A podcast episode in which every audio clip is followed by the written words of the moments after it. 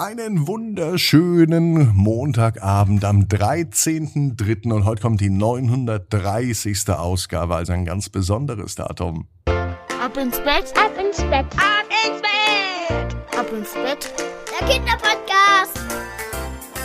Hier ist euer Lieblingspodcast. Hier ist Ab ins Bett mit der 930. Gute Nacht Geschichte und mit einem Tipp für euch, denn es gibt die Ab ins Bett Gute Nacht Geschichte nicht nur jeden Abend hier im Podcast, sondern auch für euch. Nur für euch. Das Kind als Titelheld, ja du als Titelheld, das geht. Sprecht mit euren Eltern und geht auf abinsbett.net und dann gibt es eine ganz exklusive Geschichte Du bist der Titelheld oder die Titelheldin in deiner ganz individuellen Gute Nacht Geschichte. Jetzt auf abinsbett.net. Und es gibt das Recken und Strecken, das darf natürlich nicht fehlen. Deswegen auch hier die Einladung an euch. Nehmt die Arme und die Beine, die Hände und die Füße und reckt und streckt alles so weit weg vom Körper, wie es nur geht. Macht euch ganz, ganz, ganz lang. Spannt jeden Muskel im Körper an. Und wenn ihr das gemacht habt, dann lasst euch doch einfach ins Bett hinein plumpsen und sucht euch eine ganz bequeme Position. Und heute am Sonntagabend bin ich mir sicher, findet ihr die bequemste Position, die es überhaupt bei euch im Bett gibt. Hier ist die ganz besondere gute Nachtgeschichte an diesem besonderen Datum, die 930. Folge von Ab ins Bett für Montag, den 13.03.23. David und das Datumspiel. David ist ein ganz normaler Junge. Es ist auch ein ganz normaler Montag.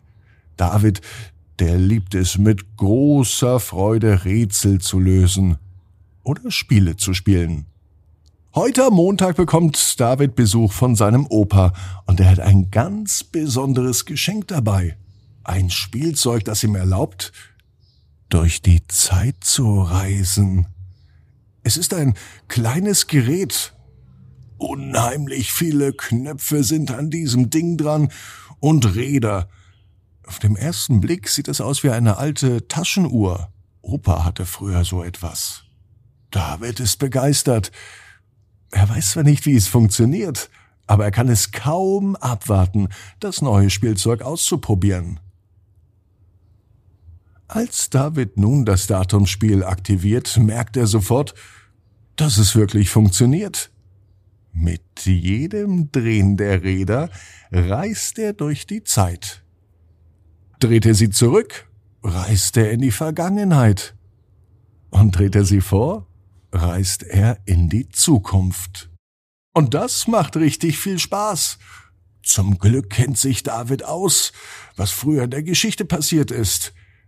Er wollte schon immer mal Leute von früher kennenlernen, vielleicht mal mit einem Ritter sprechen oder mit einem Zauberer.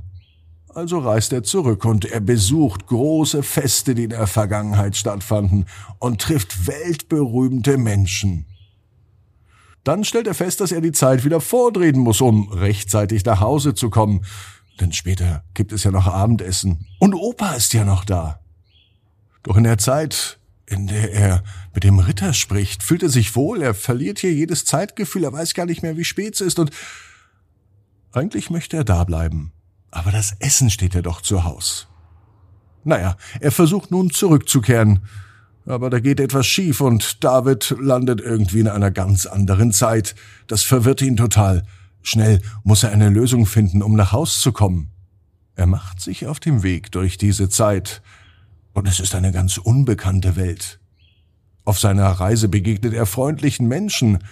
Er lernt neue Dinge und vor allem lernt er sehr viel über sich selbst.